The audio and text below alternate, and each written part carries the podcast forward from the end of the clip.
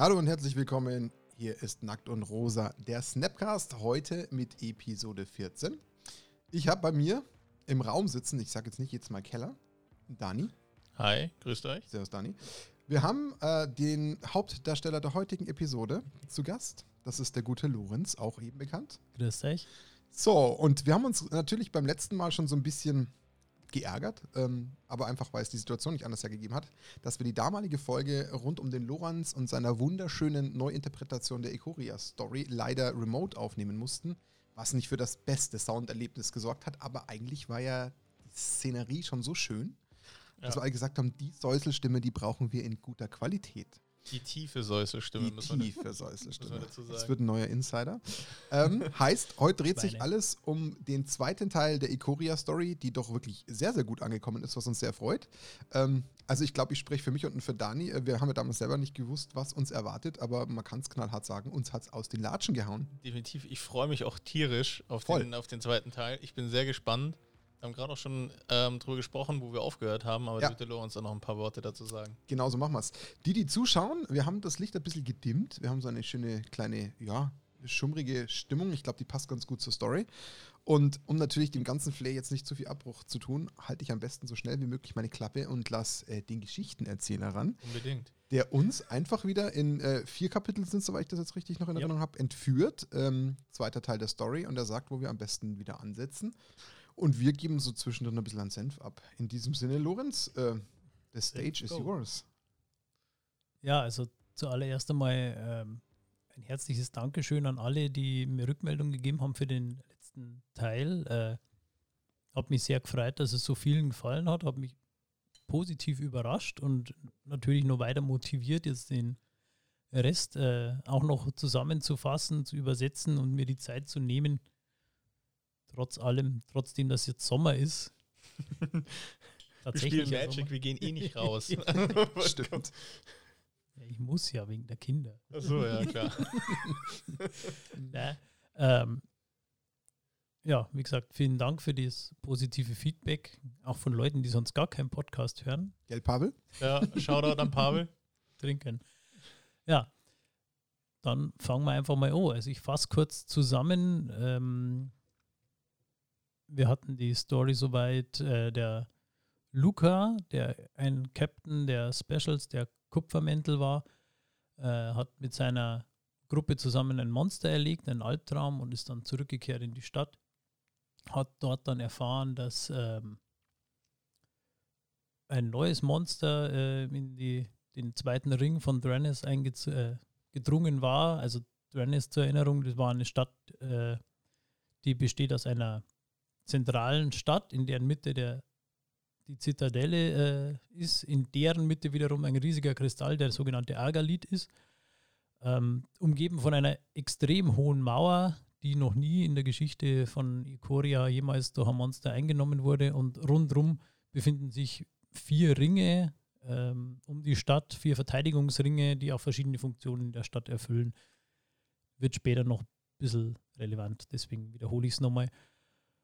Um, Luca ist mit seiner Truppe dann ausgezogen, das Monster zu bekämpfen. Äh, das Monster war eine geflügelte Katze, die dann seine ganze Truppe eigentlich ausgelöscht hat.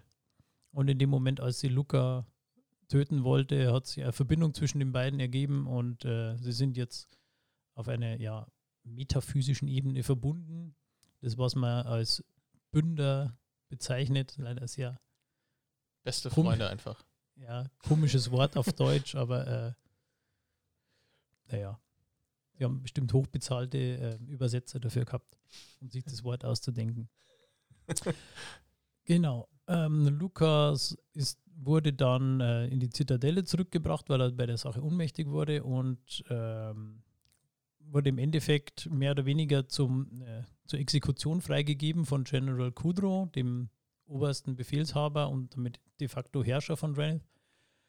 Äh, dessen Tochter, Jirina Kudrow, ist die Verlobte von äh, Luca und hat ihm geholfen zu fliehen, weil sie wusste, was passieren würde. Weiterhin half ihm dann noch äh, eine Unbekannte, die sich als Vivian Reed herausstellte. Ähm, die hat die Fäh- ist eine Planeswalkerin und hat die Fähigkeit, aus ihrem Bogen äh, eine Art Geistertiere zu beschwören. Dann ähm, sind sie geflohen und haben herausgefunden, dass ähm, der Osolit, das ist ein anderer großer Kristall, der weit im Norden liegt, scheinbar dafür verantwortlich ist, dass die Monster in letzter Zeit immer mehr Dreneth angreifen, also mehr als sie es sowieso schon tun. Das erfahren sie von einer Bünderin, die sie kennenlernen, die heißt Brynn, das ist eine Teenagerin mit pinken Haaren und die hat eben eine Verbindung zu einem äh, pinken Waschbären, der Roll heißt. Gibt es denn jetzt Magic-Karte? Das finde ich allein schon mega. Nein, gibt es leider nicht. Ich habe auch gerade echt überlegt, das klang schon so ein bisschen punkig, das Ganze. Ja, das ist, aber so ein pinker Waschbär hätte schon was. Auf jeden Fall. Ja. Ähm, genau, also die, die Truppe um Luca und die Bünder, die versuchen, äh, beschließen dann, also da haben wir aufgehört, dass sie beschließen, zum Osolit zu gehen und äh, rauszufinden, was da los ist. Mit dabei in der Gruppe ist noch äh, Barrow, das ist ein junger Mann, der eine Verbindung zu Zeph hat. Zeph ist eine riesige Katze, die äh, irgendwie eine Art äh, Blitz-Elementar ist. Also er und sowohl die Katze haben halt beide Blitzmagie sozusagen und die mhm. ist halt einfach riesig. Also die, die Katze von Luca, die ist ungefähr so groß, besteht wie ein Pferd samt Wagen und der Zeph ist halt einfach noch zweieinhalb Mal größer. Ja, war schon ein Riesending. Ja, aber, ähm, ja, was wir da, und das ist ja die, was wir dann festgestellt haben, die Companion-Mechanik, mhm. die da quasi ähm, Einzug gehalten hat. Ja, und dann merkt man, dass man die Companions wahrscheinlich weniger wegen der Mechanik als solches dazugehört, sondern hauptsächlich wegen der Story, weil es halt mhm. gut ist, sie verknüpft. Nee, ich würde es eher andersrum sagen, glaube ich. Ja, also Mechaniken gehen immer vor Story. Ah, okay. Ja, also Story wird normalerweise nach, nach den Karten geschrieben sozusagen. Ah, ja. oh, okay. Die Sets müssten eigentlich schon größtenteils oder zumindest großteils fertig sein, wenn die Story überhaupt in Auftrag geben wird. Ah, okay. Genau. Äh, der zweite Handlungsbogen sozusagen äh, geht um Jirina, die Tochter des Generals. Die wird nämlich von ihrem Vater dazu auserkoren, dass sie Luca wieder einfängt. Mhm. Und sie nimmt den Auftrag an mit dem Hintergedanken, sie hofft eben, ihn zur Vernunft zu bringen und irgendwie retten und, und wieder nach Hause bringen zu können. Da wird sie begleitet von einer Truppe von Söldnern. Das sind ziemlich üble Gesellen, also die äh, ja. Kennen keinen Spaß. Nein, die kennen keinen Spaß. Die quälen auch Monster nur, bef- also die bringen sie nicht einfach um, sondern haben auch Spaß dann, die ein bisschen zu quälen und sind halt ziemlich brutal und äh, rücksichtslos. Aber die sollen nur quasi einfangen. Aber die sollen nicht, also die sollen den, den Luca nur einfangen, die sollen nicht töten. Genau, da die Anweisung ist, Luca einfangen. einzufangen. Okay. Beziehungsweise General Kudrow wäre es ziemlich sicher egal, aber Jirina legt halt Wert darauf, dass er zurückgebracht wird und irgendwie rehabilitiert werden könnte. Dazu, ähm, da kurz überlegen, genau, dazu machen sie einen kleinen Abstecher nach Skysail. Das ist die schwebende Stadt, die eigentlich nur aus Ballons, Luftschiffen et cetera, die irgendwie lose zusammenhängen, äh, besteht. Und äh, mieten sich da die Vermilion, das ist so das schnellste und beste Schiff, das man kriegen kann. Und da, da waren wir schon? Genau, da waren wir okay. schon. Ich meine am Rande, ja. Und äh, die befinden sich jetzt ebenfalls auf dem Weg zum Osolithen, weil die mit so einem Spezialgerät den Luca halt orten können. Also das ist jetzt das Setting, sowohl Jirina auf der Vermilion als auch Luca und die Bünder versuchen äh, zum Osolithen zu kommen. Eine habe ich noch vergessen von, von den Bündern und zwar genau ähm, eine ist noch dabei, die heißt Abda und ihr Monster heißt Rigi, das ist ein riesiger Dachs.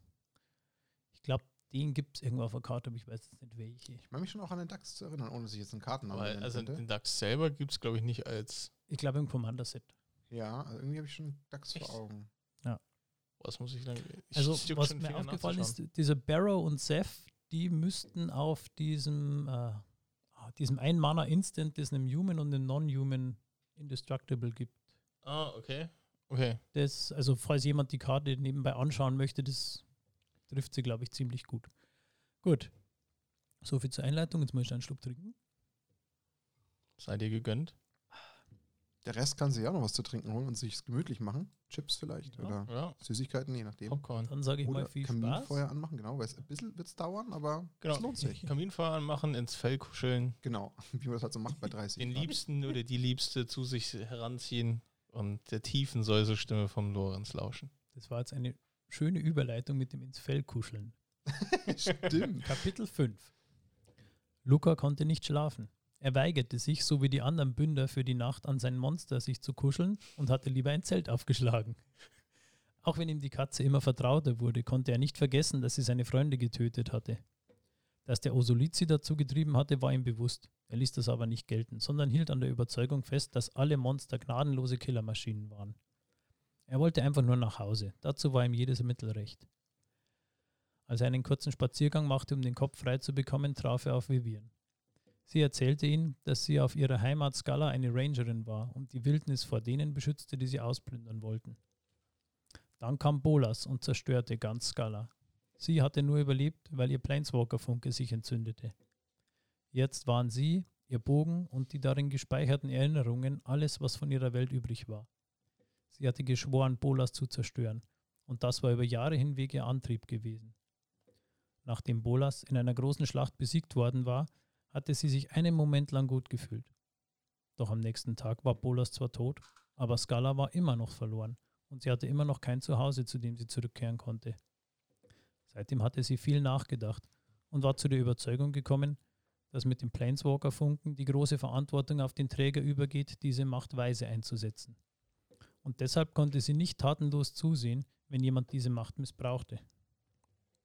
Auf dem Weg zurück zu seinem Zelt schwor sich Luca noch einmal, dass er unter keinen Umständen sein Zuhause verlieren würde. Am nächsten Tag erreichten sie den Osolith. Der Plan war, dass Luca auf seiner Katze zum zentralen Kristall vordringen sollte, während die anderen von ihnen die, Entschuldigung, während die anderen ihnen die Albträume vom Hals hielten. Das habe ich vergessen, es ist bekannt bei den Bündern, dass der äh, Osolith von Albträumen bewacht wird. Zuerst griffen zwei Albträume an. Einer, der wie ein riesiger Floh aussah und verdammt schnell und weit springen konnte, und eine schlangenartige Kreatur, die so lang wie ein Häuserblock war und deren Schwanzspitze in einem gefährlichen Stachel mündete. Brynn und Roll stellten sich dem Floh, während Abda und Barrow zusammen mit ihren Monstern die Schlange angriffen. Luca erreichte derweil den zentralen Kristall, berührte ihn mit einer Hand und die Welt um ihn herum verschwand.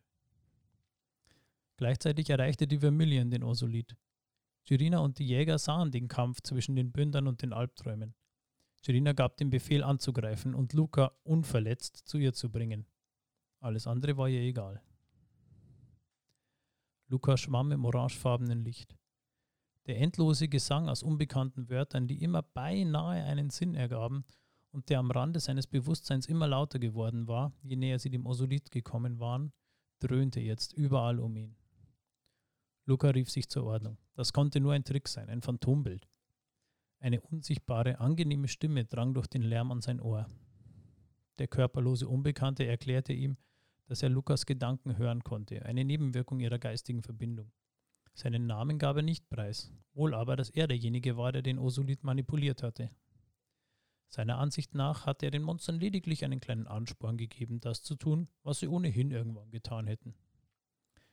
Er fragte Luca, was er will, was er wirklich will. Und Luca musste sich eingestehen, dass er nicht einfach so nach Drennis zurückkehren konnte, dass es kein Zurück in die Zeit davor gab.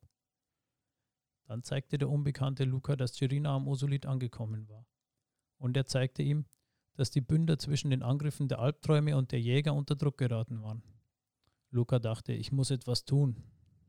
Darauf schien der Unbekannte gewartet zu haben, denn er fragte Luca noch einmal. Was willst du? Was brauchst du, um deine Freunde zu retten, heimzukehren und sicherzugehen, dass dir das niemand jemals wieder wegnehmen kann? Und da wurde es Luca klar. Was er brauchte, war die Macht, sich das zu nehmen, was er wollte. Die Macht des Osolithen. Und der Unbekannte würde sie ihm geben. In der Schlacht war mittlerweile Abda von einem Bolzen aus einer Balliste der Vermilion getroffen und wie ein Insekt aufgespießt worden. Jirina beobachtete vom tief fliegenden Luftschiff auf den Verlauf des Kampfes. Plötzlich gab der Osolith einen mächtigen Impuls ab, der über das Schlachtfeld fegte und alle Monster regungslos erstarren ließ. Seth und Roll schüttelten die Trance schnell ab, aber Riggy, dessen Partnerin ja tot war, wurde von einem orangenen Licht verhüllt.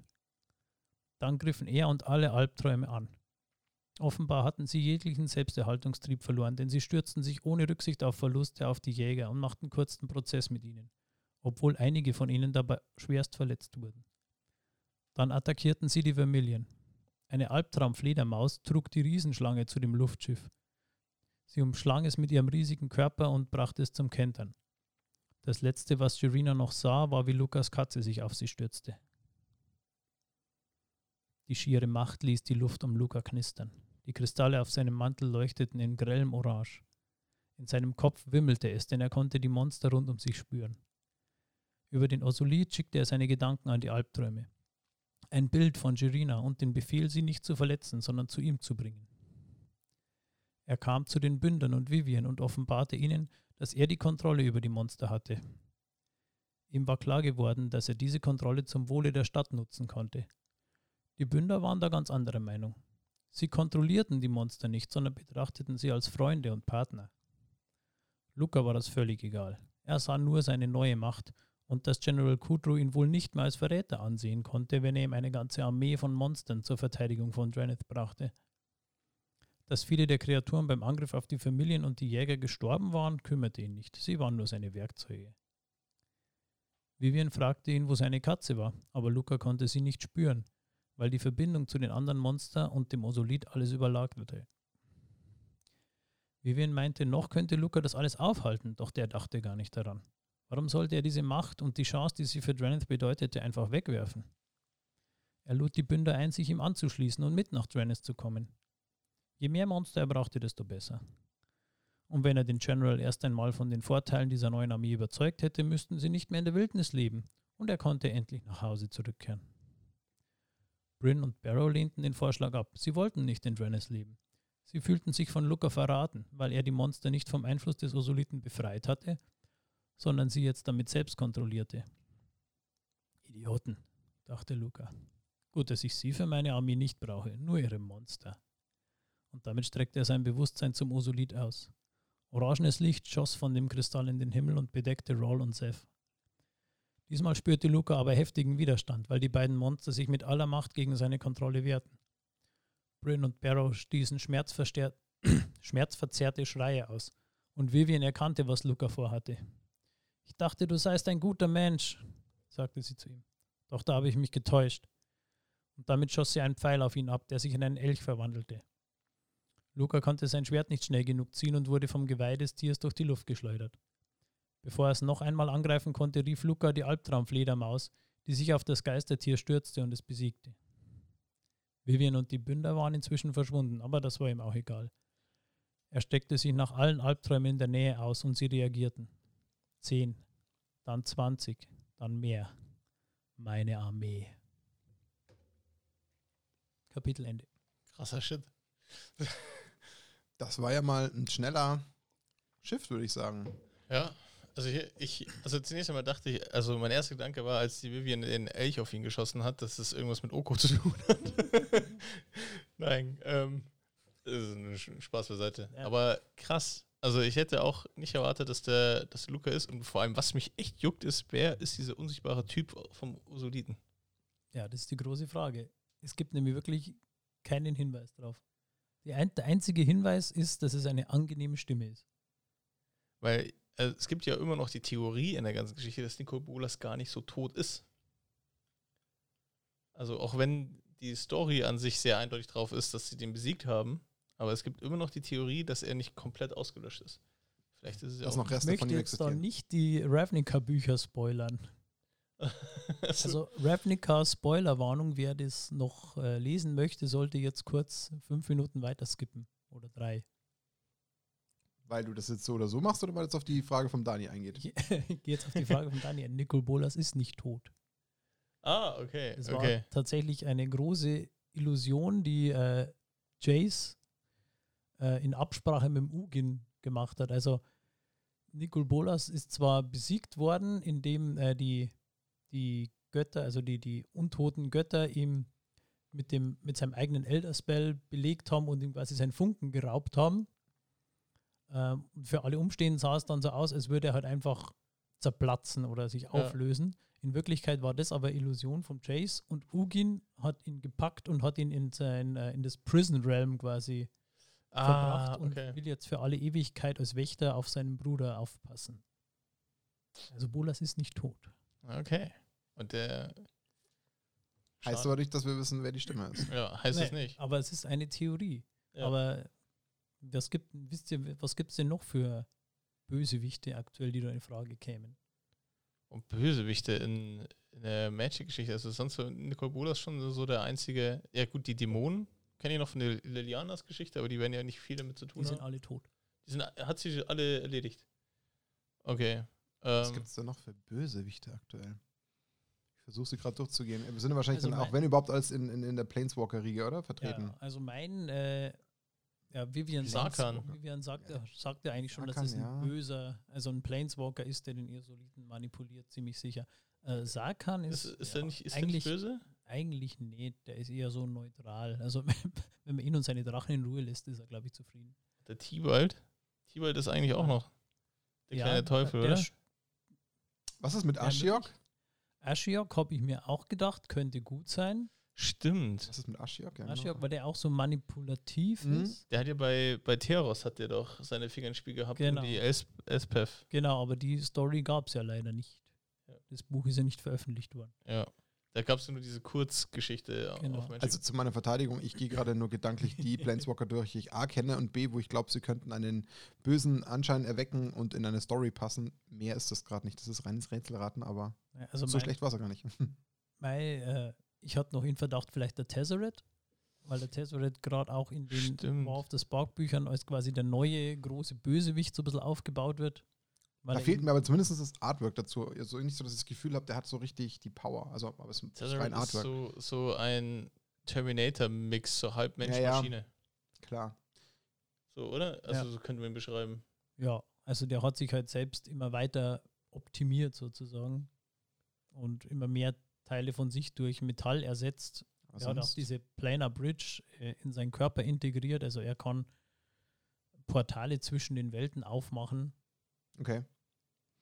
Aber du weißt es ja aber schlicht nicht. Das heißt, das ist reines Rätselraten jetzt. Was noch eine gute Theorie sein könnte, was ich mir gehört habe, dass tatsächlich Oko ist. Echt, dass tatsächlich Oko ist? Ja. Oko okay. ist ja der, der Antagonist in der Throne of Eldraine Story. Ja. Und das wird tatsächlich relativ gut auf seinen Charakter passen, wie er dargestellt ist, weil er auch. Also ja, Kreaturen so ein bisschen fernsteuern ja, quasi. Im Throne of Eldraine, ja. da möchte er eigentlich auch einen Krieg vom Zaun brechen, einfach nur um Chaos zu stiften. Also so mhm. wie der Joker. Ja. Okay, ja, hat. Ja, wie, ja. wie ist denn, ich bin jetzt in der Throne of Eldraine, ich weiß nur, dass der, dass der so ein bisschen diesen Krieg vom Zaun brechen wollte und dann auch diese Geschichte revealed hat, wo die Zwillinge dann erfahren haben, dass es doch der Vater ist oder da gab es irgend so eine Familiendrama. Ja. Aber ist der Oko, was ist mit dem Oko in dieser Geschichte passiert? Aber wir möchten jetzt nicht zu sehr abdriften. So eine ganze ja, Geschichte. Da müssen wir aufpassen, dass wir das nicht ja, zu sehr vermischen. Ist, also nachdem ich ja letztes Mal empfohlen habe, wer eine gute Story lesen möchte, sollte die Throne of Eldraine lesen. Ja. Will ich da gar nicht zu sehr auf, aber es ist im ersten Kapitel, weil da der Der, äh, Oko mit Gedankenmagie erstmal den äh, Garruk versklavt. Ah, also der okay, ist ja. also richtiger manipulativer Machtmensch, der ist ja kein Mensch, aber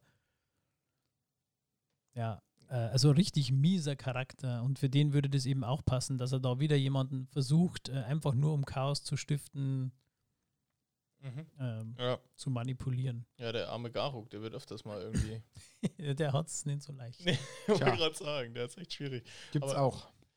Lass, lass uns gerne weitermachen in, in den zweiten Teil, nicht, dass, dass wir zu viel zu viel dazwischen labern. Ja, genau. Ich bin ganz froh, wenn ich zwischendurch ein bisschen was trinken kann. Ja, das ist ja super, das heißt ja auch entsprechend immer äh, schön die Stimme ölen, das ist wichtig. Ähm, das heißt, wir haben jetzt im Endeffekt natürlich jetzt diesen Effekt, dass wir jetzt festgestellt haben, okay, ähm, ja, Luca ist anscheinend doch nicht ganz so kontrolliert, wie man gehofft hat oder beziehungsweise er weiß doch nicht so gut, äh, das Ganze gem- gemäßigt einzusetzen.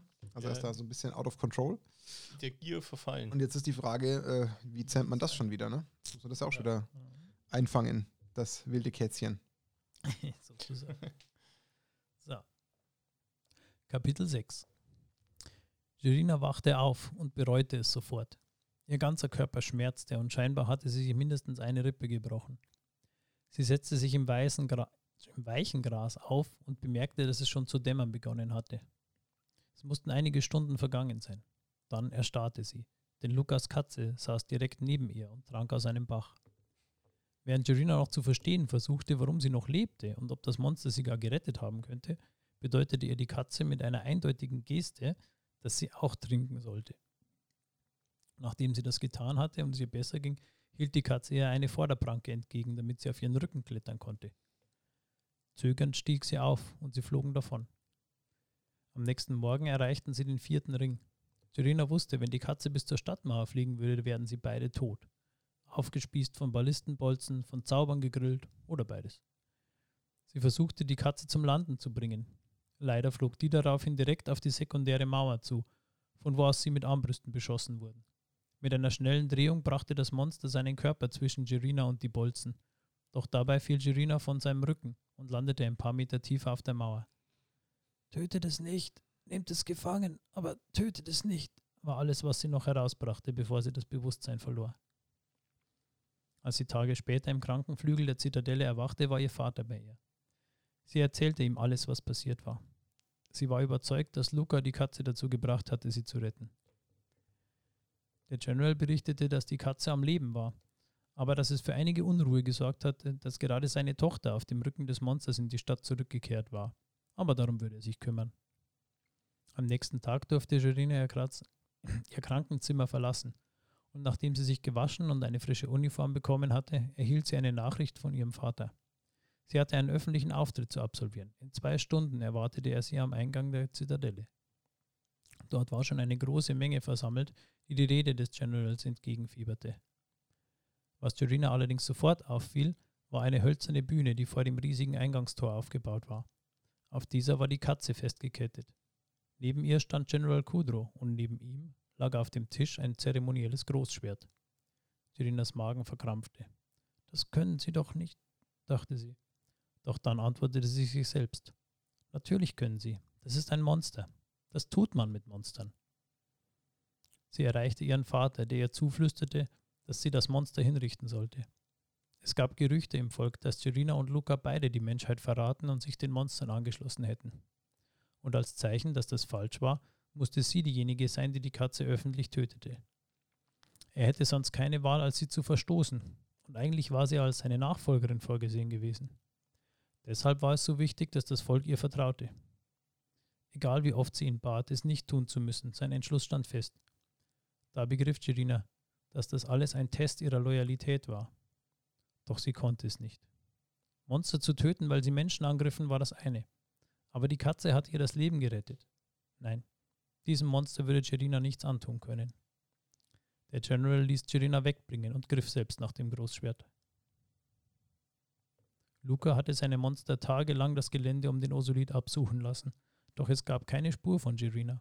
Sie konnte eigentlich nicht weit gekommen sein, ohne ein Luftschiff oder ein Monster, auf dem sie reiten konnte. Er kontrollierte jetzt nicht mehr nur Albträume, sondern auch Katzen, Bestien, Elementare und Dinosaurier. Und jedes Monster, das dem Osolithen zu nahe kam, brachte er unter seine Kontrolle und vergrößerte so seine Armee. Sein Bewusstsein sprang permanent zwischen denen seiner Monster umher, sodass er seinen eigenen Körper kaum mehr wahrnahm und zunehmend vernachlässigte. Doch auf einmal hatte er eine starke Vision. Er lag gefesselt auf dem Boden vor der Zitadelle und sah Jorina neben sich. Sie war also in Dranith und in Sicherheit, und seine Katze war auch dort. Er hatte schon gedacht, dass er die Verbindung zu ihr verloren hätte, als er die Macht des Osolithen erlangt hatte. Als er nun durch ihre Augen das Großschwert sah, wusste er, was passieren würde. Er fühlte eine tiefe Traurigkeit der Katze. Dann fuhr die Klinge herunter und die Verbindung riss ab. Luca lag einfach da, während sich seine Trauer langsam in Wut wandelte. Jorina war in Dranith und die Katze hatte sie dorthin gebracht, weil sie wusste, wie wichtig ihm diese Frau war. Er streckte sein Bewusstsein aus, weiter als je zuvor, und überall in der Umgebung erstarrten Monster im orangenen Licht und wandten sich nach Süden. Lukas stieg auf einen riesigen Dinosaurier. Er würde jetzt nach Hause gehen. Ende. Okay. Also erstmal traue ich sehr um die Katze, muss ich ehrlich gestehen. Ja, ich hätte sie auch noch gerne irgendwie ein bisschen mehr in der Story gesehen. Ja. Ich hätte schon vielleicht noch die ein oder andere Minute gerne noch irgendwie äh, erlebt, was sie da so an der Stelle noch treibt, ob sie noch irgendwie eingreifen kann. Ja. Und die Jirina, was ist jetzt mit der? Die ist, die hat sie ja nicht gemacht und dann hat der General hat sie einfach nur erstmal wegbringen lassen. Genau, hat, hat sie wegbringen lassen. Ja. Wieder weg und dann hat er es halt selbst getan, damit halt zumindest er als der starke Mann dasteht. Ja. Das heißt, wir wissen noch gar nicht, was ihr blüht, aber es ist ja eigentlich quasi eigentlich unausweichlich. Er hat es ja gesagt, er müsste sie ja dann verstoßen. Ja. Das heißt, wenn, kann man dann nur ganz, ganz grob sich drumherum winden, aber tendenziell ja, ja eher nicht. Aber jetzt wird der, der Luca mit all den Monstern wahrscheinlich gegen Dranth marschieren. Gut, wenn der natürlich quasi in sich geht, die ganzen Monster in eine Richtung blicken lässt, auf einen Dino aufsteigt, dann würde ich mal ganz stark davon ausgehen, dass er nicht sagt, naja komm, wir reiten alle gegen Süden und lassen uns da jetzt schön am Sonnenuntergang äh, naja, gehen, sondern, ja. sondern eher in Richtung... Er hat ja am Osulit gewartet, weil er nach Jirina noch gesucht hat oder die Monster hat suchen lassen. Ja. Er hält also, ja weiterhin an seinem Entschluss fest, dass er die Monster für Dranth einsetzen will. Ach, immer noch. Also ja. Jetzt auch nachdem sie die Katze getötet haben, ist er immer noch... Die Katze also hat ihm nie was bedeutet. Die war immer nur Werkzeug für ihn, so wie alle anderen Monster. Okay, das heißt also eigentlich ist Boah, es gar kein Rachefeldzug. Ich mag den Luca schon gar nicht mehr. Nee, also, dass der jetzt nochmal zu einem Good also Guy wird, das glaube ich jetzt auch nicht. Sympathiepunkte gleich minus dreitausend irgendwie. Also drucken brauchen sie den nicht mehr. Ja, der gleich mal Reserved List. Gleich weg. ähm, aber dann heißt es im Endeffekt... Banning, bitte. Ja, genau. Er wird im Endeffekt dann mit der, mit der Mannschaft theoretisch erstmal zumindest seine neue Macht äh, demonstrieren, zurückgehen und das dann entsprechend äh, einsetzen, um dann darüber hinaus äh, quasi, ähm, ja, um äh, Vergebung zu bitten vielleicht, aber im Sinne von, dass er jetzt nicht belangt wird, aber trotzdem ein, ein neues äh, Machtmittel an der Hand hat, um damit zu demonstrieren, dass er die Stadt verteidigen kann. Genau, das ist so sein Plan, dass er halt okay.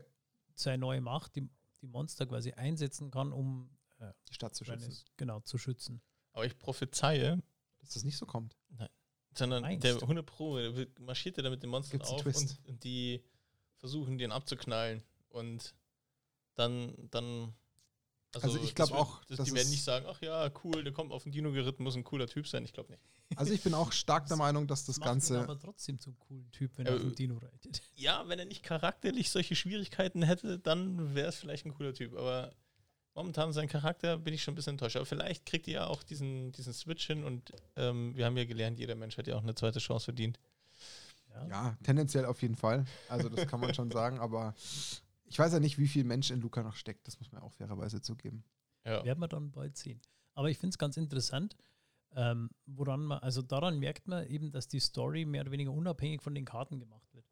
Weil auf den Karten, wenn man sich die, die Flavortexte durchliest, da gibt es sowas wie äh, Luca was sent out to kill a monster, he chose to make a friend. Äh, auf den Karten ist es vielmehr so, dass der Luca tatsächlich auf dieses Bündersein eingeht und die Katze zum, zum Freund bekommt. Sie sind ja. ja auf mehreren Karten miteinander und kämpfen gemeinsam und so. Und im Buch ist es halt gar nicht so. Also die Flavortexte sind gar keine Zitate aus dem Buch? Nein. Tatsächlich also nochmal eine eigene Spur neben dem Ganzen. Das ist interessant. Es war früher so, ja. dass die aus Zitaten aus den Romanen waren, aber also mittlerweile wird es eben unabhängig voneinander. Es wird ja jetzt auch nicht mehr von Wizards eigenen Leuten geschrieben, so wie es zwischendurch war, sondern es wird ja wirklich an bekannte Autoren aus. Also der Django Wexler ist ein relativ bekannter Fantasy-Autor. Okay, gut. So, bevor du weitermachst, aufgrund der neuen Mikros müssen wir immer ein bisschen vorsichtiger mit den Grundgeräuschen drumherum sein. Ich möchte nämlich dieses wunderschöne, das, das Ambiente, dieses Soundambiente ungern gestört wissen. Das müssen wir einfach noch lernen, dass wir da nicht so rumrutschen dürfen. Ich will nur unsere Zuhörer beschützen. Okay, allem, ist dir irgendwas so aufgefallen? Ja, das, das Klopfen von unseren Flaschen manchmal an der anderen Stelle oder wenn man irgendwie so gegen den Tisch rumst oder so, Kabel okay. oder so rutscht, ich sag's nur. Jetzt wird das Denk zum Perfektionist. Ja, ja, ja also jetzt. Von, von Remote über... Ja, wenn wir so einen Quality-Content hier bieten, dann möchte ich den schon auch gut ja. liefern. Ich, ich möchte nochmal betonen, unser allererster Podcast war mit iMicro hier, wo wir mit irgendwelchen ähm, Schallschutz, ich weiß nicht, ob es nicht sogar Pappe war oder so, versucht haben, irgendwie einen guten Klang reinzukriegen. Jetzt haben wir schon drei Mikrofone und jetzt hat der Martin eh schon zwei neue gekauft. Psst, das weiß die Frau nicht. Ach so. Stimmt, die hört ja zum Glück da nicht zu beim Podcast. Ja, aber ähm, deswegen ist er jetzt vielleicht ein bisschen so ein so Jetzt bin Qualitäts- ich penibel, jetzt bin ich sehr penibel. Ja, und wenn es guter Content ist, dann muss man den auch ordentlich bringen. Okay. Dann und damit raus aus der Werbung und rein in Kapitel genau. sieben. Dein Wort sei mir Befehl. Kapitel sieben. Jirina stand offiziell unter Hausarrest. Nach etlichen Tagen besuchte sie ihr Vater. Er berichtete ihr, dass offenbar eine Armee aus Monstern auf Draenys zumarschierte, angeführt von Luca. Obwohl Khudro sich sicher war, dass die Stadt gegen den Angriff halten könnte, würde er den Großteil von Draenys dabei zerstört sehen. Darum würden die Kupfermäntel sich ihnen auf dem offenen Schlachtfeld stellen. Und Cerina würde als Lockvogel für Luca dienen, ob sie wollte oder nicht. Luca stand auf dem Kopf des riesigen Dinosauriers und konnte das Feldlager der Kupfermäntel schon von Weitem sehen. Es amüsierte ihn, dass das größte Heer, das Draenys seit Generationen aufgestellt hatte, hier völlig sinnlos kapierte. Schließlich kam er ja, um die Stadt zu verteidigen. In Zukunft würden bei dieser Aufgabe nie wieder Kupfermäntel ihr Leben lassen. Das würden die Monster an ihrer Stelle tun. Aber er wusste auch, dass General Khudro zu stur sein würde, um das einzusehen. Eine Chance würde er ihm geben. Er erteilte seinen Monstern präzise Anweisungen und lehnte sich dann zurück, während sie langsam vorrückten. Cerina war in ihrem Zelt, das von zwei Soldaten bewacht wurde. Das Feldlager der Kupfermäntel war am Südufer eines großen Flusses aufgeschlagen worden. Sie hörte zwei dumpfe Geräusche und eine pinkhaarige Teenagerin und eine Frau in grüner Rüstung trugen die ohnmächtigen Wachposten herein. Sie stellten sich als Vivian und Brynn vor und erzählten Cerina, was passiert war. Außerdem erzählten sie von Lucas Plan, die Monster als Armee für Draenith einzusetzen. Leider konnte Cerina ihnen in ihrer jetzigen Situation nicht helfen, da sie keinen Einfluss auf General Khudro mehr hatte, und so mussten die beiden Frauen wieder verschwinden, um nicht entdeckt zu werden. Am nächsten Morgen wurde Cerina abgeholt, weil Luca mit dem Gen- General sprechen wollte und ihr Vater ihre Anwesenheit verlangte. Er hatte zwar nicht ernsthaft vor, mit Luca zu verhandeln, aber er weihte Cerina in seinen Plan ein. Sie sollte mitkommen und Luca dann bei der ersten guten Gelegenheit ermorden. Sie trafen sich auf einer kleinen Insel in der Mitte des Flusses. Luca ließ sich von seinem Dinosaurier dort absetzen. Er sah grauenhaft aus, fand Cerina. Abgemagert und ungepflegt, aber in seinen Augen flackerte die Energie des Wahnsinns. Cerina berührte unbewusst den Dolch, der in ihrem Gürtel gesteckt war. Entschuldigung, versteckt war. Die Wachen des Generals verteilten sich und hielten ihre Armbrüste auf Luca gerichtet. Khudro und Cerina trafen auf Lu- traten auf Luca zu und der General verlangte, dass Luca sich ergeben und die gerechte Strafe für seinen Verrat akzeptieren sollte.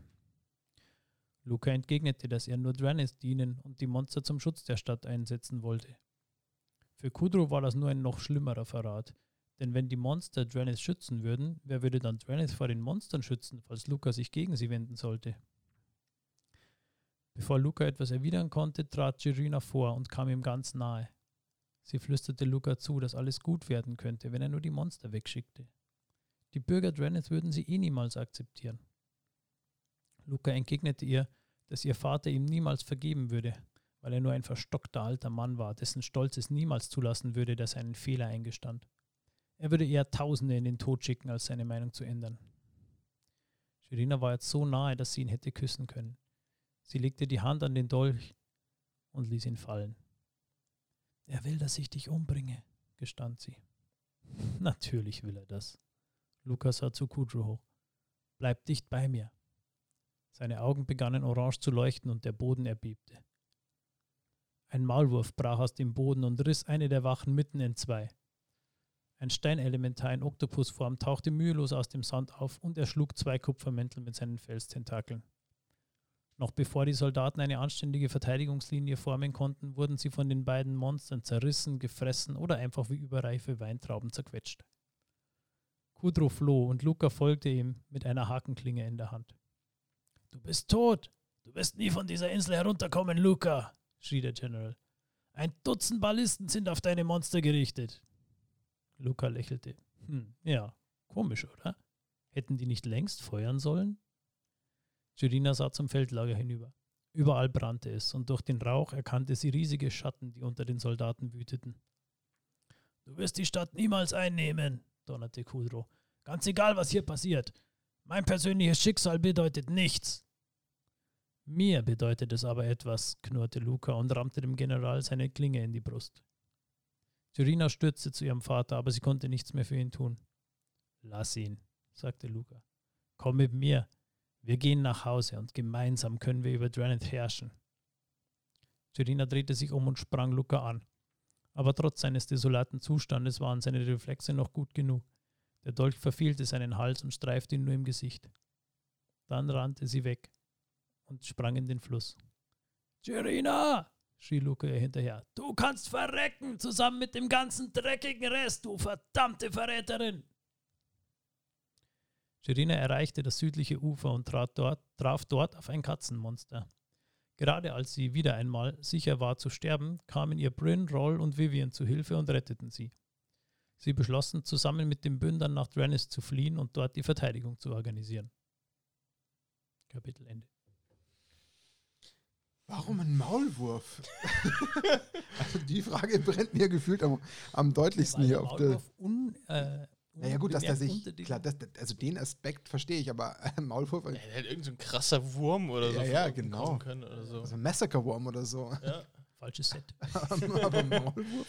Ja, aber am so, Ende des Tages... So Maulwurf-Bestie wäre auch geil als ja. Creature-Type. Ja, der als Excavation Maul... Ach, ist gibt's das, ist das nur Beast, aber der hat drei drei Trample. Ah, okay. Also den gibt es tatsächlich auch als Karte. Krass, ein drei drei. Den Oktopus gibt es doch auch. Den Sea-Dasher Oktopus. Ja, aber das ist ja Stein. Ich weiß nicht, ob das der gleiche ist. Ja, ja aber krass. Also, naja, überraschend war jetzt ehrlich gesagt nicht viel dran. Nee, das jetzt nicht. Aber dass der... Ich warte immer noch auf den Moment, wo der Luca die Wendung macht. Ich glaube ja immer noch an Scooter an ihm. Nee, das glaube ich tatsächlich gar nicht mal mehr. Vielleicht, vielleicht wird er auch einfach einer der bösen Riege und kämpft irgendwann mit Hazaret, Oko und ähm, dem wiederauferstandenen Nikobolas gegen die ganzen gegen die ganzen Wächter. Also wir, wir beide sind ja im Endeffekt äh, storytechnisch noch blank. Wir können ja beide mal prophezei- äh, prophezeien, wie es ausgeht jetzt in, in Kapitel acht. Ja. Ähm, es schließt ja wahrscheinlich geschichtlich jetzt erstmal, oder? Kapitel acht, also kann man ja. sagen, okay. Also mein, meine Vermutung ist, dass ähm, er nicht komplett äh, quasi zum Erfolg kommt, weil er dann unter anderem von Vivian ähm, ja, quasi in Zaum gehalten wird und ihn das erstmal zur äh, Flucht bewegt und ihn quasi zurückschlägt. Das ist meine Vermutung. Also ich glaube nicht, dass es zu einem Erfolg kommt und er die Stadt komplett überrennt. Und nee, das, das definitiv das glaube ich nicht. Der wird die, also, also die Frage, die sich mir stellt, ist vor allem, ob der Luca schon sein Funke ähm, da ist. Weil ob das schon ausreichend war, dass er ein Ursulit und dass er die ganzen Viecher kontrolliert, ob das schon der Fu- Planeswalker-Funke war. Das ist für mich noch nicht so richtig beantwortet. Kommt es vielleicht noch, oder? Also es ist noch nicht, weil äh, wenn der Funke sich entzündet, dann Planeswalken die ja automatisch. Also dann hauen sie schon in die nächste, genau. Also in die nächste der, Welt. Der erste Planeswalk ist quasi immer unbewusst und für viele halt auch völlig unverständlich, dementsprechend natürlich. Also ja, dann wäre er weg gewesen. Passiert einfach dann. Also wirklich wie ein Warp und einfach weg. Genau. Ja. Das ist okay, dann ja, ist das, das vielleicht das Ende. Dann wird das, das einfach wegwarpt. Ja, ja dann, wird das, wird das passieren. Weil irgendwie die, die Bünder und Vivian ihn halt ja, zurückschlagen genau. Und er dann, ähm, dann über, in dem über, letzten Moment wird und dann wahrscheinlich irgendwie in so einen Effekt. Ja, der, der, was, was, er wird die, er wird die Jirina töten. Und in dem Moment vor lauter Traurigkeit, weil der Funke entzündet sich. Das Ganze? Ja, Funke ist ja immer so ein, so ein, Impuls. So ein Impuls, der aus einer tiefen Emotionalität in der Regel passiert oder aus einem krassen Ereignis. Und ich glaube, das krasse Ereignis könnte sein, dass er die Liebe seines Lebens tötet. Ähm, Und dadurch der Funke ähm, entspringt. Kann auch sein, ja. Und dann haut er ab und die ganzen Monster sind auf einmal dann wieder normal. Und ähm, Vivian Reed und die Co. zerstören den Ursuliten und Ikoria ist wieder eine schöne heile Welt. So. Das wäre auch noch viel für... Jetzt haut er wieder auf den Tisch. Jetzt habe ich es gesagt und dann haut er auf den Tisch. Ähm, ja, dann, dann, dann, bleib, dann bleibt im Endeffekt jetzt äh, das Ende für Kapitel acht äh, natürlich offen. Jetzt sind wir sehr gespannt. Ähm, Ja, ich würde sagen, ja. Wir hören uns jetzt noch in aller Ruhe Kapitel acht an und schauen, was passiert. Nachdem der Spannungsbogen jetzt ja eh schon so hoch ist, würde ich auch sagen, machen wir das zu Ende und ja. besprechen dann noch ein paar Aspekte. Aspekte, genau. Nochmal was trinken. Ich hau auch nochmal auf den Tisch, wenn es dich... Einfach nur, um dich zu ärgern. Stille überbrücken und den Martin ärgern. Kapitel acht. Jirina, Vivian und Barrow ritten auf Seth nach Dranith. Als sie an der Stadtmauer ankamen, stieg Jirina ab und näherte sich dem waffenstarrenden Bauwerk. Ein Tor ging auf und Colonel Byrd kam mit einer Eskorte heraus. Der heißt wirklich so. Er war nach General Kudrow der ranghöchste Kupfermantel und hatte deshalb das Kommando übernommen. Er und Jirina hatten sich schon immer mehr oder weniger offen gehasst. Sie stellte ihm die Bünder und ihre Monster vor und verlangte Einlass in die Stadt, damit sie bei der Verteidigung helfen konnten. Natürlich lehnte Byrd ab. Also wandte Gerina sich direkt an die Soldaten, enthob Bert im Namen ihres Vaters von allen Ämtern und ließ die Tore öffnen. Dazu hatte sie zwar kein Recht, aber in der Not gehorchten die Soldaten lieber einer Anführerin, die Autorität ausstrahlte, als dem formal zuständigen Offizier. Und so wurde die Gruppe eingelassen und Gerina war auf einen Schlag Befehlshaberin von Dreneth. Sie planten die Verteidigung in der Zitadelle. Barrow hatte den Argalit genutzt, um weitere Bünder zu Hilfe zu rufen. Alle Ringe außerhalb der Stadtmauer waren evakuiert worden. Sie waren sich sicher, dass Luca mit seiner ganzen Streitmacht zuschlagen würde. Dafür musste er aber auf die langsameren Monster warten. Sie hatten also noch etwa einen Tag. Luca war ihr Hauptziel. Nur wenn sie ihn ausschalten könnten, hätten sie eine Chance. Und wieder einmal würde Gerina der Köder sein. Über Nacht waren die letzten Bürger aus den Ringen in die Stadt gekommen und dazu weitere Bünder. Eine Schlangenechse, ein geflügeltes Wildschwein und ein lebender Baum, der höher als die Stadtmauer aufragte, waren unter ihnen. Am Morgen stand Gerina auf der nördlichen Bastion, wo sie den ersten und heftigsten Angriff erwarteten. Ihnen gegenüber stand eine Armee aus Monstern, eines neben dem anderen, quer durch den ersten Ring. Direkt auf Höhe von Gerina stand ein wahrer Riese, eine Art Elementarschildkröte, deren Panzer so hoch wie die Stadtmauer war und die von einer Vielzahl kleinerer Monster flankiert wurde. Sogar die Luft war voller Monster, die zu Dutzenden einen riesigen fliegenden Albtraumwal umkreisten. »Haltet euch an den Plan«, sagte Gerina zu Brynn. »Ihr und eure Freunde kümmert euch um alles, was über die Mauer kommt. Aber lasst euch nicht von Luca entdecken. Vivian unterstützt die Ballisten gegen die Flieger.« Die Schlacht begann. Die fliegenden Monster waren zuerst in Reichweite. Mit Ballisten, Armbrüsten, Blitz- und Feuerzaubern gelang es den Verteidigern, sie in großer Zahl vom Himmel zu holen. Nur der Wal blieb unbeeindruckt, bis Vivian drei grün leuchtende Vögel beschwörte, die ihm heftig zusitzten. Derweil hatten auch die ersten Monster am Boden die Mauer erreicht, doch die Kupfermäntel konnten auch diese Angriffe abwehren. Dann hatte die Schildkröte die Mauer erreicht. Die anderen Monster nutzten ihren Panzer wie eine Rampe und überrannten die Verteidiger auf der Mauer zu Dutzenden. Auch Gerina stürzte sich ins Gefecht und schaffte es mit Hilfe einer anderen Soldaten ein, Soldatin ein rattenartiges Monster zu besiegen. Gerade hatte sich die Front stabilisiert, da kam Brynn mit einer Nachricht von Barrow angelaufen.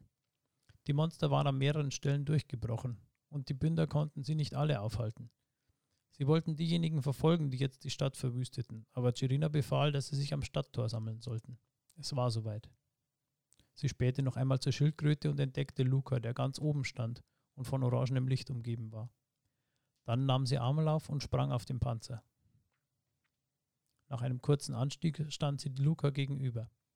Der war sichtlich überrascht, dass sie noch lebte. »Willst du mich immer noch töten?« fragte er. »Hast du gedacht, irgendwer würde dich einfach so in die Stadt lassen, nach dem, was du meinem Vater angetan hast?« »Nein«, erwiderte er nüchtern. »Ich verstehe es endlich.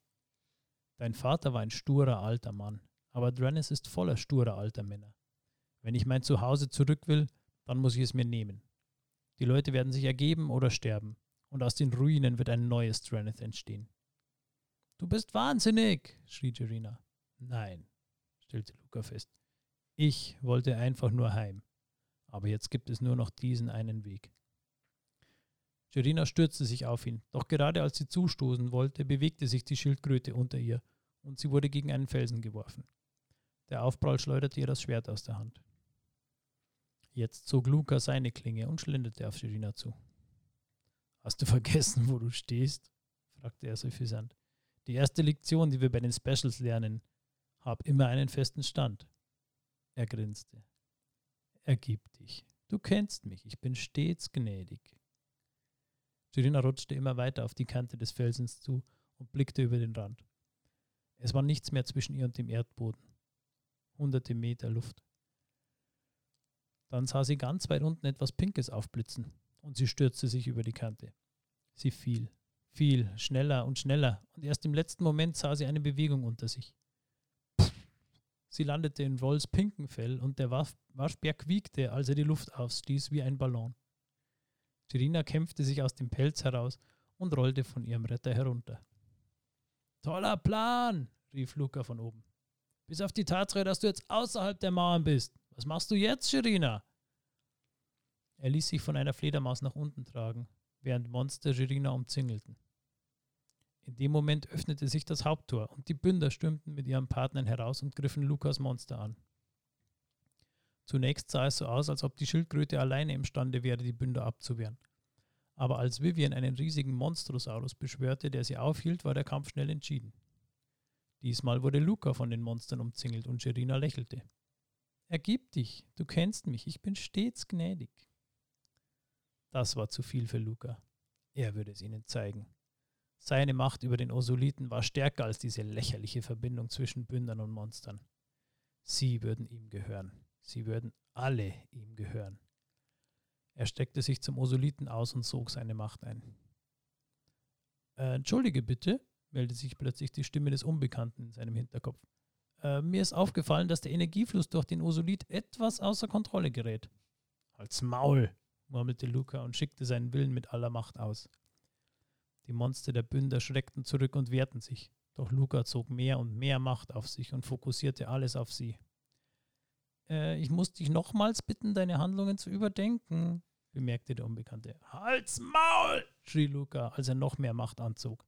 Es funktionierte. Langsam drehte Seth sich um und starrte Sherina an. Dann flackerte etwas. Bis nach Drennis sah man, dass vom Osolithen ein oranger Strahl in den Himmel schoss. Tja, du kannst nicht behaupten, ich hätte dich nicht gewarnt, entschuldigte sich der Unbekannte. Dann explodierte der Osolith. Die Energie raste durch Luca und er fühlte, wie er von innen heraus verbrannte. Sein letzter Gedanke war, es tut mir leid, Sherina, ich wollte doch nur nach Hause. Dann entzündeten der Schmerz und die wütende Magie etwas in seinem Inneren und er war verschwunden. Eine Woche später war der Wiederaufbau von Drennis im vollen Gange. Sherina hatte den Bündern offiziell erlaubt, im ersten Ring zu bleiben. In der Stadt selbst war schlicht kein Platz. Vivian war gerade von einer Reise zu den Überresten des Osolithen zurückgekehrt, wo sie nach Beweisen gesucht hatte, wer hinter der Sache steckte. Doch der Verantwortliche war weg und sie musste ihm folgen. Sherina meinte, in Drennis würde schon alles wieder werden, wenn auch nicht so wie zuvor. Sie verabschiedeten sich und Vivian musste Sherina etwas versprechen. Falls sie Luca jemals wiedersehen würde, sollte sie ihm ausrichten, dass es Sherina leid tat, wie alles gekommen war. Dann planeswalkte Vivian davon. Luca wachte in einem Sumpf auf. Er fühlte sich halbtot, zwang sich aber aufzustehen. Er hörte ein tiefes Knurren und sah sich mehreren hundeartigen Wesen gegenüber, die sich bedrohlich näherten. Während er seine Hand nach seinem Schwert ausstreckte, streckte er instinktiv auch seinen Geist zu den Tieren aus. Und tatsächlich reagierte eins. Es stürzte sich auf Lukas Befehl hin auf seine Artgenossen und vertrieb sie. Luca war zufrieden. Auch wenn der Osolith zerstört war, konnte er seine Macht noch nutzen. Er hatte zwar keine Ahnung, wo er war, aber eines Tages würde er es nach Hause schaffen. Ja. Hm. Ja, also wir waren ja schon relativ nah dran. Relativ fünf Euro kriege ich. Also relativ nah dran. Nicht hm. ganz so äh, klassisch, aber... Oh, aber mich juckt es so sehr zu wissen, wer der Typ vom Osolithen war. Die Stimme ist spannend, auf jeden Fall. Also die ja. finde ich definitiv sehr interessant und reizvoll rauszufinden, wer das sein könnte. Ähm, dann ist natürlich nur spannend, wo ist Luca gelandet? Äh, was hat es mit diesen ähm, Kreaturen auf sich? Ja. In welchem Umfeld er jetzt da ist? Wölfe waren das, oder? Ja. Und, und wolfsartige ah, okay. Tiere steht Ost. drin. Also es Sumpfwolfsartige Tiere ist schon sehr düster. Das nächste, nächste Set ist das Zendikar. Aber in der Regel weiß ich nicht, ob das im nächsten Set gleich aufgelöst wird. Werwölfe schauen auch wolfsartig aus. Ja, und das war schon ein Zendikar. Nee, ein Zendikar war nicht die Werwölfe, die war noch nee, ein Eldritch Moon. Innis, Innistrad waren die, ja. Mhm. Shadows over Innistrad und Eldritch Moon waren die. Ja. ja. Dann vielleicht kommt das dann noch wieder. Ich weiß gar nicht, die nächsten Sets sind noch gar nicht angekündigt. Nee. Die nach Zendikar kommen. Nee, das ist erstmal bis Zendikar und dann ist erstmal Stopp. Also dann kann es sein, dass es in Zendikar gar nicht aufgelöst wird. Das ist ja gemein. Das kann gut sein. Also die Wahrscheinlichkeit ist jetzt gefühlt erstmal da, ob wir recht haben oder nicht, müssen wir erstmal rausfinden, ja. aber ähm, ja, erstmal nicht. Dann ist Luca echt ein böser Typ. Ja, klar, er hat jetzt ein bisschen, am Schluss hat er es ein bisschen bereut, so, aber ganz ehrlich, er fand es geil, jetzt wieder einen Wolf kontrollieren zu können, oder Wolfsähnliches Ding. Er war sich erstmal wieder zumindest sicher, dass er die Kraft nicht verloren hat, das war ja für ihn schon mal wichtig, also dass er das, diese Option überhaupt noch hat und besitzt. Ja. Ähm, spannend, sehr, ja. sehr spannend. Ähm, da vielleicht nochmal für die, die zufälligerweise erst vielleicht beim zweiten Teil eingeschaltet haben, Du hast das Ganze jetzt aus ähm, wie vielen Seiten quasi zusammengefasst? Was waren es im Englischen? Also das waren am Handy-Display vierhundert Seiten. Also ja, okay. Im echten Buch vielleicht hundert Seiten. Also okay. Schöne Novelle, sage ich mal. Ja. Ja, also ich bin weiterhin äh, enorm begeistert von dieser äh, Übersetzung und selbst zusammengeschriebenen äh, Fassung. Das, das muss man ja nochmal erwähnen. Ja. Also bitte nochmal. Also an der Stelle, diese Worte sind noch nicht mal eins zu eins aus dem Englischen ja, übersetzt. Er hat, er hat das nicht einfach in, in DeepL genau ja. reingepastet und Copy-Paste rausgejagt, sondern der hat sich das während dem Lesen rausgeschrieben und eine eigene Fließtexte zu verfasst. Das ist absurd. Schon, ich ich wollte gerade sagen, ich habe auch das Wort absurd sofort im, wirklich im Kopf gehabt, das ist absurd. Ähm, aber ja, mega. Hammer. Also mir gefällt es enorm gut. Danke.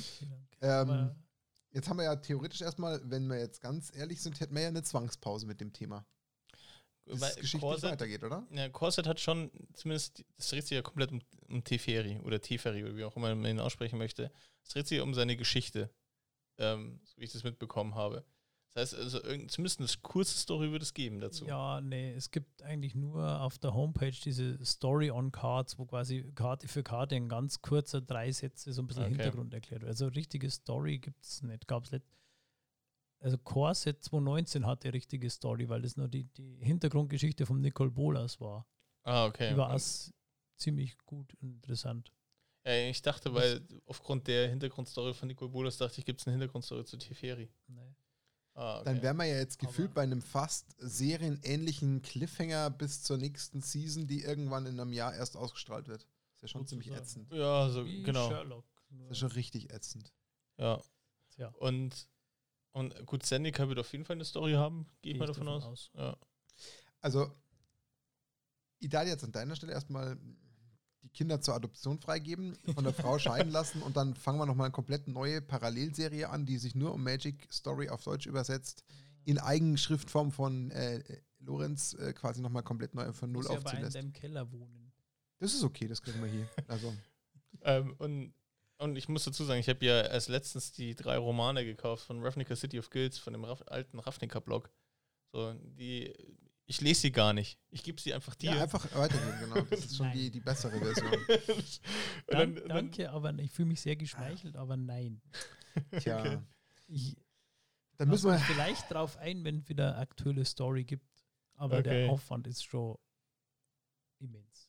Das also, kann ich mir sehr gut vorstellen. Also aber allein ich würde gerne mit euch auch noch ein bisschen über das Buch reden.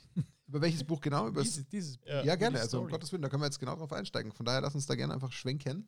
Bevor also wir dich zu einem Job verpflichten. So die, äh, ja, also mein Eindruck vom Buch war gut, es war wirklich toll geschrieben, auch so ja, die Charakterentwicklung, also viele Bücher haben ja irgendwie Charaktere, die sich entwickeln, die so eine, eine Wandlung durchmachen und das hat man zwar in dem äh, Buch jetzt auch mit dem Luca, aber meistens hast du ja doch irgendwie, dass der, der Protagonist sich zum Positiven entwickelt und so. Ja. Hier ist halt erstmal der, der Protagonist, der Held am Anfang, der das Monster tötet und dann seine Freunde verliert und tragisch, so ein tragischer Held ist. Und der sich dann aber so sehr auf dieses, ich will nach Hause, ich will wieder zurück, ich will das alles ungeschehen machen, der sich so sehr darauf versteift, dass es irgendwann ihn in den, in den Wahnsinn treibt, dass er dann diese Macht, diese unkontrollierbare Macht annimmt, einfach nur, weil ich will nach Hause und alles andere ist mir völlig egal. Und dass er diese an und für sich ja gute Idee, also es ist ja nichts Verwerfliches, Verwerfliches dann, wenn man nach Hause will, aber das so sehr ihn quasi einnimmt, bis es völlig pervertiert ist und er dann irgendwann sagt, okay, und wenn ich meine Heimat komplett zerstören muss und neu aufbauen muss. Hauptsache ich komme heim. Hauptsache ich kann heim, ja. Weil meine Heimat ist mir das Wichtigste. Ich will zu meiner Verlobten, zu Jirina, der auch bis kurz vor Schluss nochmal anbietet, sie soll mit ihm zusammen dann herrschen. Ja. Also diese die Idee, die immer weiter pervertiert wird, weil er sich einfach nicht davon lösen kann, weil er das ja. nicht akzeptieren kann, dass sein, sein normal, bisheriges Leben halt durch die Verbindung mit der Katze irgendwie vorbei war. Also ich glaube, was halt, also für mich kann ich da nur reden, ähm, definitiv das Problem äh, an der Stelle natürlich ist, man kann das erahnen durch die Zusammenfassung, die natürlich du jetzt in dem Fall geliefert hast, die ja auch schon wirklich super ist. Da kann man schon diesem Pfad folgen, den du gerade schilderst, aber am Ende des Tages habe ich ja zum Beispiel jetzt keine hundert Seiten gelesen, wo ich jetzt quasi immer wieder diese Entwicklung so peu à peu immer wieder so ein Stück weit aufsauge, aber wie gesagt, folgen kann ich dem Ganzen. Ähm, deswegen Ist bestimmt auch spannend, wenn man das mal in so einer Rohform liest, also in der klassischen Form, wie man es halt jetzt in dieser Story bekommt, dass man da dann so die Charakterentwicklung auch von anderen äh, Figuren sieht. Ich glaube, vermute ich einfach jetzt mal, dass auch wahrscheinlich so eine Vivian auch noch ein bisschen mehr, ähm, ich sage jetzt mal Screentime ähm, äh, auch im Buch hat, wo man auch ein bisschen mehr von diesem, von dieser Vivian auch wahrscheinlich mitnimmt. Ähm, auch von der ähm, Shirina wird wahrscheinlich auch ein bisschen mehr nochmal mitbekommen, weshalb man wahrscheinlich da mehr Charakterentwicklung auch greifen kann. Vermute ich jetzt mal. Ich glaube, von der Scherine kriegst du gar nicht mehr so viel mit. Ja, das kann ich eben nicht sagen. Also tatsächlich habe ich, was Vivian angeht, ziemlich ausführlich das gemacht, weil es okay. eben schon ein bekannter Charakter ist und für die Leute, die es, sich mit der Story schon beschäftigt haben, äh, die wird halt auch die Story weitertragen. Die ist ja momentan so, ja gut, jetzt mit Garrok zusammen der, der wichtigste grüne, monogrüne Planeswalker, nachdem ja. sie ja die Nissa rausgeschasst haben aus der Story.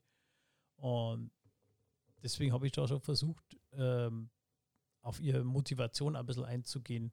Weil es gab zum Beispiel, ich glaube auch während dem Core-Set letztes Jahr, gab es so drei Kurzgeschichten über Vivian Reed.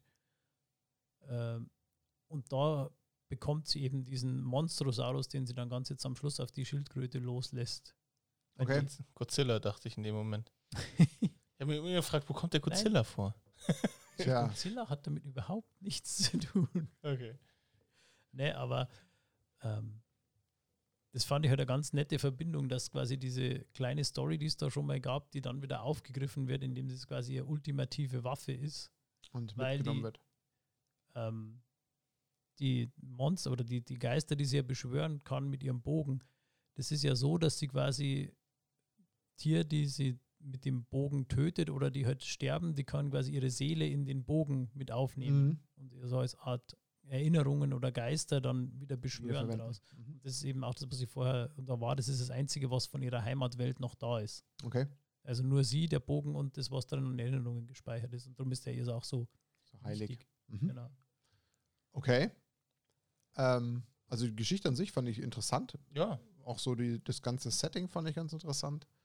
Ähm, macht natürlich Lust auf mehr, klar. Also, dass man halt so ein bisschen diese Story weiterfolgt. Ja, das ist ja auch mein äh, Hintergedanke bei dem Ganzen, dass mehr Leute sagen, okay, ich will jetzt ja. die nächste Story wirklich lesen und nicht nur die ja. Zusammenfassung hören. Ach du? Also ja, beides schön. Dank, danke, danke, aber es ist natürlich auch cool, wenn dann, also ganz äh, egoistisch, wenn ich dann jemanden habe, mit dem man beim Magic spielen auch Klar. darüber diskutieren kann, eben wer könnte das ge- Unbekannte gewesen sein. Äh, Wobei so, wir dir hier jetzt auch gerade eine Plattform dafür bieten, ja, also. Ja, ja. Da schon aber es ist ja eine, ein, ich gebe ja nur meine Mutmaßungen raus quasi. Klar. Also, ich glaube, die nächste Story würde ich daraus lesen. Also, mich hast du auf jeden Fall für den, für den nächsten Teil, der kommt, angefixt, dass ich sage, ich möchte mal die volle Version lesen, aber dann natürlich so ein bisschen die Mischung aus äh, purem Eigeninteresse, aber dann auch so ein bisschen äh, investigativ, dass ich dann eben im Podcast mithelfen kann. Ähm, aber auf jeden Fall, also Interesse ist ja. da und geweckt. Da gibt's definitiv. Nichts. Wobei, ich muss, muss sagen, jetzt so drüber nachgedacht, ist, glaube ich, wirklich Oko. Weil ähm, in den anderen Planeswalkern von dem, von dem Typ her, wie sie es machen, klar, der Ashiok ist auch noch so ein manipul- manipulativer Typ, aber ähm, so jetzt von den anderen Planeswalker-Typen sieht es jetzt nicht ähnlich, Kreaturen zu kontrollieren.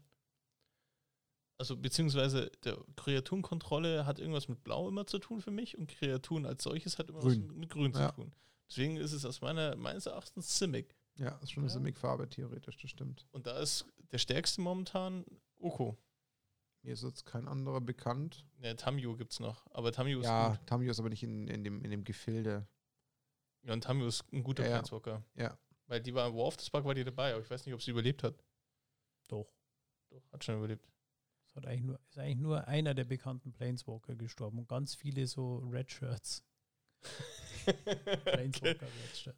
Ja. Äh, nur der Aber kommt nicht bei Ikoria, ich dachte, der, der, Wan- der Wanderer vor, der Planeswalker. Ja, die ist aber tatsächlich nur auf einer Karte. Also die kommt gar nicht vor. Und Narset ah. ist ja noch im Set. Die wird Stimmt. Mit, das ist, äh, das habe ich rausgelassen, weil es so mega irrelevant ist. Als die Jirina da in, äh, in Sky Sail ist, da geht, also die Szene ist halt deutlich länger, als ich sie dargestellt habe, weil sie einfach nicht so relevant ist. Ähm, da geht sie ja also entlang und kommt dann an so einem Bücherstand vorbei, wo eine seltsam gekleidete, langhaarige Frau sich gerade die Bücher anschaut. In dem Fall und das Narset. Ist Narset. Also ach, ach komm. Ja, wollten sie sie einfach und, nur drin haben. Ja, und äh, in der Szene, wo, ich weiß, in irgendeiner Szene sagt Vivian noch, äh, als sie überlegen, was sie zur Verteidigung machen können, ja, Nasid wäre wär in der Nähe, aber ich kann sie nicht erreichen oder so. Also Nasid wird quasi einmal beschrieben und einmal fällt der Name und äh, dann war sie halt auch in der Story drin und hat jetzt eine Rechtfertigung, dass sie eine Karte hat. Ach komm, so macht man das. Ja gut, kurz reinschreiben. Irgendeinen Grund werden sie dann gehabt haben, warum sie die Nase dann geprintet haben. Ja, das ist, wie gesagt, es ja, Set geht halt vor äh, Story. Ja. Und dadurch, dass das jetzt bekannt oder externe Autoren sind, ähm, haben die natürlich auch viel mehr Freiheiten. Ja. Ja, also ich ja, finde es halt tatsächlich sehr auffällig, der Unterschied zwischen den Karten, diese Freundschaft äh, von Luca und der Katze und den dem Buch tatsächlich, wo der einfach nur eiskalt ist und es nur als mhm. Werkzeuge ansieht. Ja, das hat man also durchaus dann schon auch fühlen können. Das war schon echt interessant. Ähm, ja, also wie gesagt, ich fand es weiterhin super spannend. Also auch dieser, dieser Finish, der so diese Geschichte fertig erzählt, das ist natürlich äh, super gemacht. Im Endeffekt, dass man natürlich dann einmal den Abschluss hat und weiß, wie die Korea-Story so an sich verlaufen ist. Äh, ja, und jetzt gilt es ja. halt natürlich so ein bisschen diese Dürreperiode irgendwie zu füllen. Das ist natürlich schon ein bisschen ärgerlich. Ja, wir sind ja kein Story-Podcast, wir haben ja andere Themen. Ja, das ist richtig, aber du, so zwischendrin, glaube ich, ist das durchaus mal eine Abwechslung. Bei dem, bei dem Pacing, gerade bis es an, auf die Straße liegt, es dauert nicht lang, bis der Neckar kommt. Von daher, das kommt im Oktober. Ja. So, ähm, bis dahin, das sind, was sind das, drei Monate? Nee, was haben wir gerade? Ich habe momentan kein Zeitgefühl. Anfang Juli, quasi. Ja, drei Monate, komm. Und dann, dann ist der Neckar quasi schon angesagt. Also, da... Dann muss halt Lorenz wieder liefern. Da muss er ran. Ja. Das hilft alles nichts. Ja, du, ja, du hast es einfach zu gut gemacht, jetzt kannst du, kommst du aus der Nummer nicht mehr raus. So schaut's aus. Also mit meinem Erfolg leben, oder? Ja. Also es reicht, es reicht hier unser Lob, da ist mir ehrlich gesagt auch äh, das Zuhörerfeedback fast schon wurscht, wobei das auch gut ausfällt, dann musst du es einfach machen. Ja, weil im Zweifel, im Zweifel nehmen, like im und subscribe. Im Zweifel ähm, machen wir es einfach nicht als Podcast, sondern wir tarnen einfach und ja. sagen, Lorenz, es ist ein Podcast, genau. Und das wir einfach aufnehmen und äh, mal die Geschichte auf. Genau, und einfach nur für uns, dass er uns das vorliest. Ich habe Ähnliches im Hinterkopf, aber ja. da reden wir mal in Ruhe mit ihm. Du kannst ja nächstes Mal einfach deine kleine Tochter mit der Wippe daherstellen, die schläft dann sicher ein. Ja, mit Sicherheit, das kann ich dann das nächste Mal auf jeden Fall machen. Mit der ähm, tiefen Säuslerstimme. Das hat wunderbar funktioniert.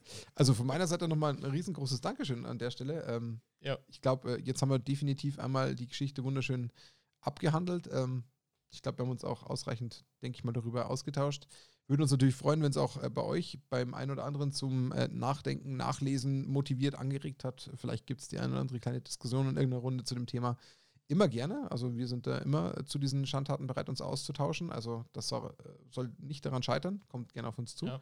Gerade der Lorenz hat es ja erwähnt. Er hätte ja ganz gern irgendwelche äh, Kandidaten, die mit ihm darüber philosophieren, diskutieren. Ich habe ja auch schon ein oder andere geschrieben, ey, ich würde interessiere mich auch, ich würde total gerne mit dir diskutieren. Gab halt seitdem kein äh, Magic in Persona mehr. Die Möglichkeit hat gefehlt. Aber ja. schau, es hilft, von daher.